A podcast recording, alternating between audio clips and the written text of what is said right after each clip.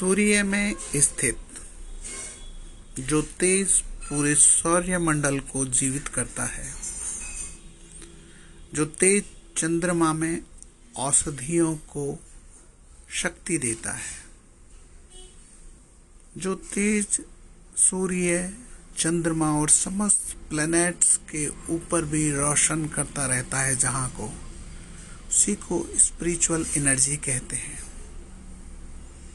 मुख्य रूप से चंद्रमा में रस स्वरूप, अमृत स्वरूप, उतर कर जो संपूर्ण औषधियों को पुष्ट करता है।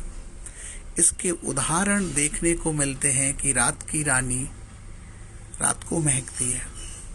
हार श्रृंगार का पुष्प रात को पुष्पित होता है। शरद पूर्णिमा को खीर जैसा भोजन भी शक्तिवान हो जाता है। तो हम भोजन करते समय उस शक्ति को अंदर बाहर जा रही है ऐसा महसूस करें। रित भोग, मित भोग, हित भोग, पुराना मंत्र है जो हमारे हर भोजन के ग्रास को शक्तिमान बना देता है। इसी तरह से एक दिन में इक्कीस हज़ार छह सौ श्वास लिए जाते हैं।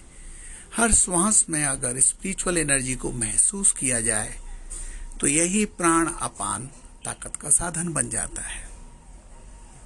So to repeat that the spiritual energy is dissipates the darkness of the whole world everyone sees the sun moon fire and electricity our sun illuminates our solar system but the main spiritual energy sun illuminates all the solar systems. So there are different solar systems, different sun, moon, planet, and fire. Each universe there is only one sun. There is only one moon which nourishes all healing powers. So the spiritual healing energy is there in our food, is there in our breath. Let us do two experiments today. Whenever I take meal, I take in the remembrance of that supreme spiritual healing energy. My food will become medicine. Whenever I take breathe, we take total 21,600 breathe in a day. I feel the presence of that supreme spiritual energy in each breath. So my breathe in and breathe out, it becomes the healing power. I'm Dr. Roop Singh with MD Intermedicine, experience of meditation for 25 years. See you again in the next episode of Spiritual Healing Energy. Thank you. You can reach out me on roopdoctor at the rate of gmail.com.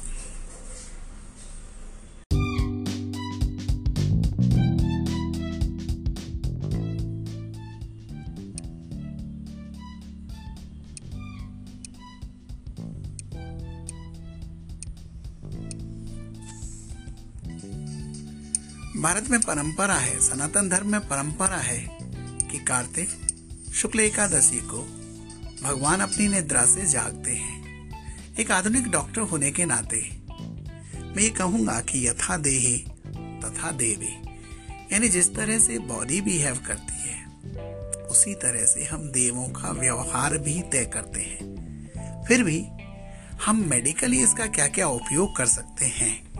तुलसी विवाह के अलावा भी आज के दिन आठ प्रकार की क्रियाएँ करते हैं ज़्यादातर लोग। ईश्वर को जगाने के लिए नंबर एक, सुभाषित, स्त्रोत पाठ, भगवत कथा, पुराण आदि का श्रवण और भजन आदि करते हैं। नंबर दो, वादन, शंखा, घंटा, मृदंग, नगाड़े, वीणा आदि का वादन करते हैं।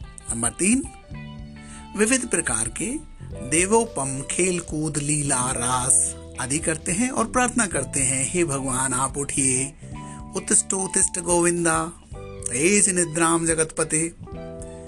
उसके साथ ही नंबर चार, अपने मंदिरों को नाना प्रकार के लता पत्र, फल, पुष्प, वंदन आर्ट आदियों से सजाते हैं। और वहाँ पर भगवान को विराजमान करके उनका पूजन करते हैं सोडस उपचार से और उनकी नीराजन करते हैं, यानी आरती करते हैं। उनको पुष्प अर्पित करते हैं। नंबर छह, उसके बाद चरणामृत और पंचामृत। तुलसी का मिश्रित प्रसाद प्राप्त करते हैं। नंबर सात, रथ यात्रा पर भगवान को विराजमान करके बस्ती बस्ती भगवान का जागरण करते हैं। और नंबर आठ, व्रत खोलकर स्वयं भी प्रसाद ग्रहण करते हैं। आधुनिक नोबेल लोरिएट की माने तो यही कार्य जेनेटिक स्विचिंग भी करता है।